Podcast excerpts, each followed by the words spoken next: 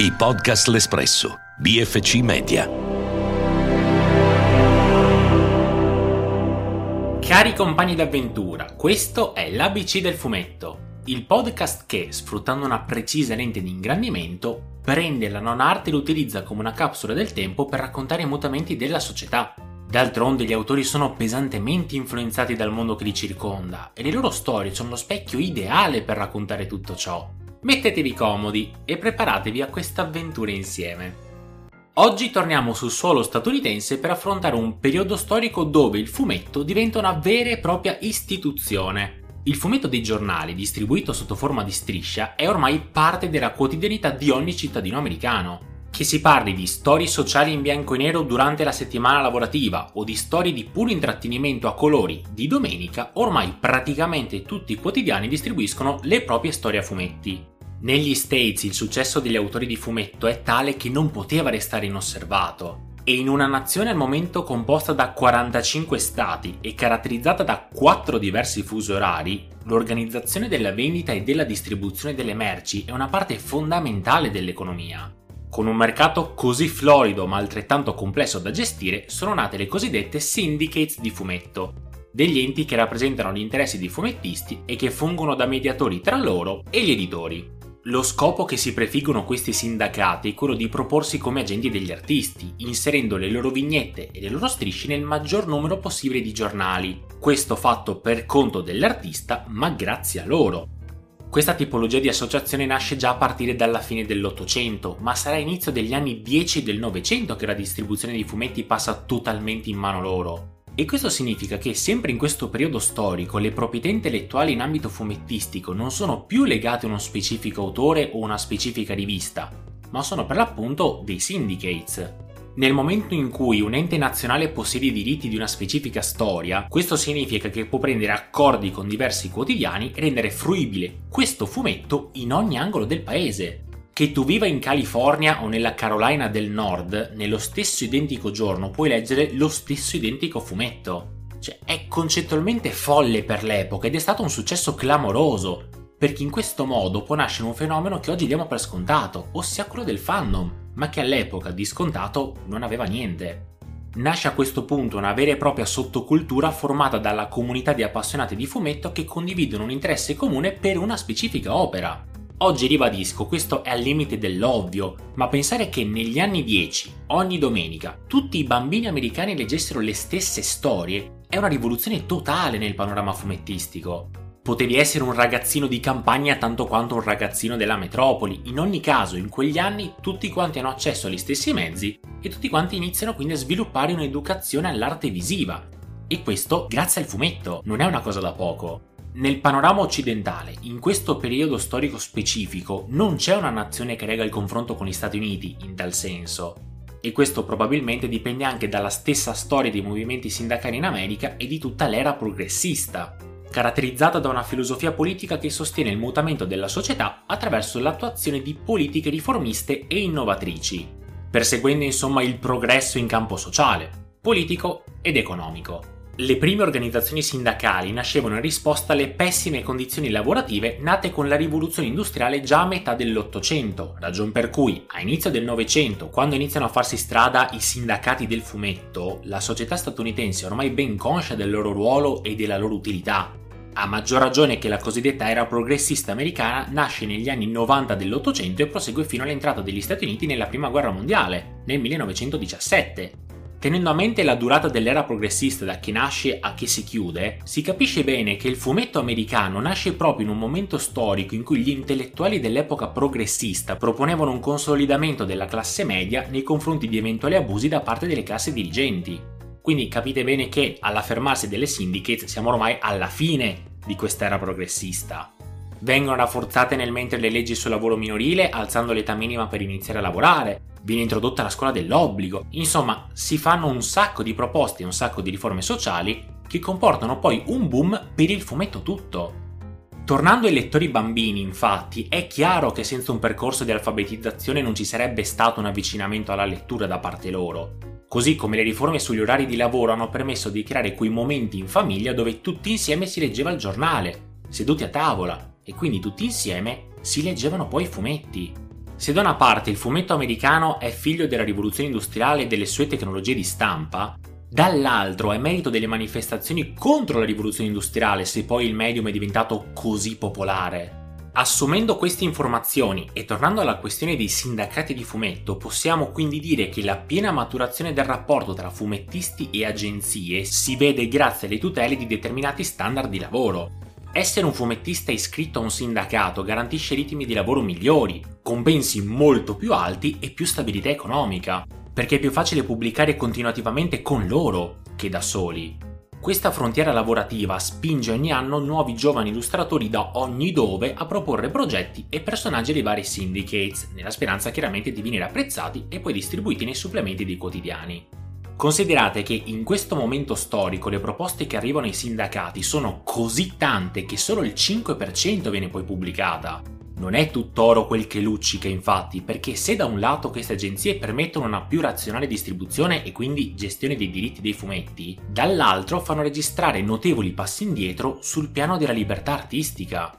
La proprietà intellettuale dei personaggi e delle storie, dato che passa dai quotidiani ai sindacati, rende inutili le cosiddette storie clone, sia a New York nei primissimi anni del Novecento veniva creato un personaggio che diventava iconico e che vendeva molto, Ecco che quotidiani di altre città, sempre per vendere di più anche loro, proponevano storie simili che a loro modo erano variazioni degli stessi concetti diventando comunque iconici in un modo o nell'altro. A quel punto però il problema qual è? Che nel caso dei sindacati la stessa storia viene già venduta in tutta la nazione, quindi muore la concorrenza, muore la necessità di andare a rincorrere determinate categorie di storie perché già tutte le riviste hanno già tutte le stesse storie. Non se ne incorre più il successo di altri personaggi, quindi si standardizza tutto il panorama fumettistico. Per questo poi ci troviamo in un sistema editoriale dove solo il 5% di fumettisti riesce a pubblicare con i sindacati. E questo avviene sia per quanto riguarda le storie che per quanto riguarda l'approccio estetico, la forma vera e propria di queste narrazioni a fumetti. I quotidiani americani in questo momento storico sono tutti diversi se parliamo di formato delle pagine, ma i fumetti sono sempre gli stessi e devono potersi adattare a qualunque quotidiano esistente, se tanto ogni storia viene venduta ovunque. Ora, per chi non è addentro ai lavori magari è un po' alieno questo concetto, però c'è una differenza nel progettare una storia per una pagina quadrata o farlo, che ne so, per una pagina rettangolare. Poi magari rettangolare verticale o rettangolare orizzontale. Cambia completamente l'approccio al disegno. E ripeto, essendo questo un concetto un po' alieno, non avendolo magari assimilato, no, per mano propria, volendo fare un esempio culturale comune a tutti e che è affine a questo discorso, prendiamo il caso del cinema. Pensate ai film vecchi quando vengono trasmessi nelle tv di oggi, no? Sono pieni di bande nere o ai lati o sopra e sotto. Questo perché quei film erano pensati per i mezzi dell'epoca, che non si adattano alla forma dei televisori di oggi. E il discorso è pressoché lo stesso nel fumetto. Se non si sa in quale formato sarà venduto poi il fumetto, allora è obbligatorio tenersi su uno standard che si adatti a tutto, ma questo standard limita le forme di espressione e la sperimentazione perché diventa un appiattimento totale del disegno. Vengono fatti tutti i fumetti con lo stesso numero di vignette, tutti con le stesse dimensioni, tutto uguale, insomma, lato formato, identici. Ma come detto, questo vale anche per i contenuti, non solo per la forma. Perché se non si sa in quale quotidiano verrà distribuita un'opera, non si conosce nemmeno il suo target. E come puoi adattare la tua storia a un target che non conosci? Semplice, le storie vengono normalizzate, in modo tale da potersi adattare anche a qualunque tipo di pubblico, indipendentemente da quello che capita. Una vera e propria morte dell'arte dal mio punto di vista. Se il fumetto negli Stati Uniti fa presa nei lettori a fine 800 grazie alla grande fantasia che gli autori ci riversano nei contenuti, ecco che in questo momento è tutto smorzato e appiattito, perché nell'ottica dei sindacati era più facile vendere delle storie standard, in barba alla creatività, e importa solo il lucro, mica l'arte. In questo preciso panorama editoriale però nasce un nuovo formato, ossia la striscia quotidiana. Nasce insomma Matt and Jeff, una serie a fumetti ideata da Bud Fisher e pubblicata negli Stati Uniti dal 1908 al 1983. È durata 75 anni questa pubblicazione. Comunque, se fino a questo momento le storie con protagonista lo stesso personaggio erano a cadenza settimanale, ora, ogni giorno, 6 giorni su 7, tra le notizie quotidiane, possiamo vedere le avventure di Matt e Jeff. Questa sostanziale differenza di pubblicazione comporta un mutamento nell'approccio alla sceneggiatura su più livelli, perché le storie diventano molto più serrate, perché hanno meno vignette rispetto alla cadenza settimanale, e quindi si devono concludere in maniera più stringata. Ma d'altro canto si possono creare molti più legami con le pubblicazioni precedenti, perché se prima passava una settimana da una striscia all'altra, e quindi il lettore poteva giustamente scordarsi qualche cosa, ora, essendo la storia di giorno in giorno, chi compra i quotidiani assiste al parallelo tran tran di questi due personaggi. Ed ecco che a quel punto inserire un rimando alla storia magari del giorno prima è già più fattibile, è già più concepibile per i lettori dell'epoca.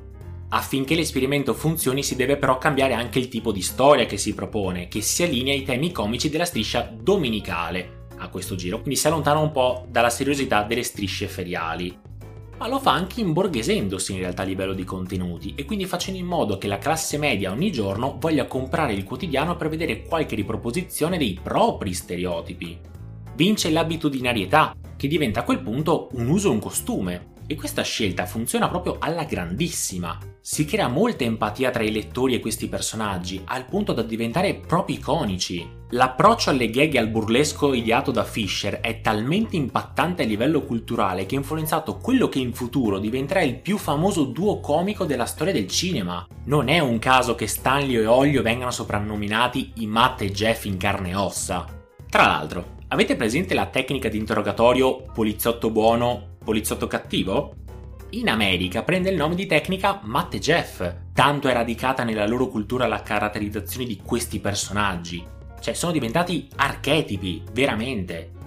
Chiaramente, nel momento in cui una storia ottiene un successo clamoroso come questo, anche gli incassi che genera non sono da meno. Ed è secondo me importante approfittare di questa consapevolezza per fare una piccola riflessione proprio su Fisher, il creatore. L'autore di Matt e Jeff è il primo autore di fumetti a detenere il copyright della propria storia, il che lo rende il cartoonist più ricco d'America a quel punto. Ma non solo, dato che è il titolare della proprietà intellettuale dell'opera, può serenamente farsi da parte e affidare il disegno ad altri, vivendo proprio di totale rendita anche in un periodo storico molto difficile per gli americani, ossia la Grande Depressione. Fintanto che sui prodotti c'è la sua firma, fintanto che il prodotto è a nome suo, lui comunque ha le royalties di quella storia che, ribadisco, per oggi è un'ovvietà, è la normalità, lo si dà proprio per scontato. Ma all'epoca era innovativo. Un altro autore che ha saputo approfittare della standardizzazione narrativa del fumetto di questo periodo è stato George McManus. L'autore possedeva una linea fumettistica audace e pulita, con un forte senso della composizione, dove il design ispirato all'art nouveau prima e all'art déco poi hanno reso le sue strisce un punto di riferimento nella produzione americana. I personaggi protagonisti del suo Bringing Up Father sono una coppia, marito e moglie, nati poveri ma poi arricchiti, che ormai però si sentono rifiutati da tutti. I soldi danno loro accesso al bel mondo, che però di contro li rifiuta perché è evidente che la loro origine sia umile. Ma allo stesso tempo non possono più tornare alla vita di prima, perché ormai sono diventati benestanti e verrebbero rifiutati dalle persone che vivono in ambienti poveri e che per l'appunto sono davvero poveri. La resa di questo conflitto è comica ma grottesca, con gag surreali proprio continue. Parlando di quest'opera, l'implementazione umoristica che più mi ha affascinato, per esempio, è una vera e propria rottura della cosiddetta quarta parete, con alcuni personaggi che cessano di essere tali e iniziano a sfuggire i confini delle vignette. Le prendono, le tirano, li spostano, si spostano loro stessi da una vignetta all'altra a caso e fanno appunto come se sapessero di essere in un fumetto. Pensare al fatto che questa storia abbia più di cent'anni rende questa cosa follia pura se mi soffermo un attimo a rifletterci. Non c'è quindi da stupirsi se a McManus, grazie al proprio contributo all'umorismo americano, è stata poi conferita una laurea d'onore in scienze umanistiche. Meritatissima, davvero. Questa situazione di stallo lato editoria però non poteva durare in eterno e con la fine della prima guerra mondiale, che chiude anche l'era progressista americana, ci sarà una vera e propria esplosione nella rivalità dei syndicates che a quel punto muteranno l'approccio alla produzione delle storie a fumetti. Bisognerà aspettare l'ingresso in campo di Joseph Patterson, l'erede di una famiglia ricchissima ed ex capitano dell'esercito, per vedere di nuovo libero sfogo alla creatività e alla sperimentazione nel fumetto americano. Però il tempo di oggi a nostra disposizione è scaduto, avremo modo di proseguire questo nostro viaggio nel mondo del fumetto a stelle strisce con i prossimi appuntamenti. In chiusura di questo episodio mi piacerebbe consigliarvi un saggio che racconta come un modo di comunicare nato per la società illetterata e multietnica degli Stati Uniti di fine Ottocento si sia poi trasformato in un linguaggio raffinato e a volte difficile, in cui si esprimono sia autori che si rivolgono al grande pubblico, sia gli autori che si rivolgono all'elite. Il titolo di oggi è Breve storia della letteratura a fumetti di Daniele Barbieri, un nome che abbiamo nominato già un paio di volte in questo podcast. Da Denis Amadio oggi qui è tutto. Fate i bravi, mangiate le verdure e ci sentiamo alla prossima. I podcast L'Espresso, BFC Media.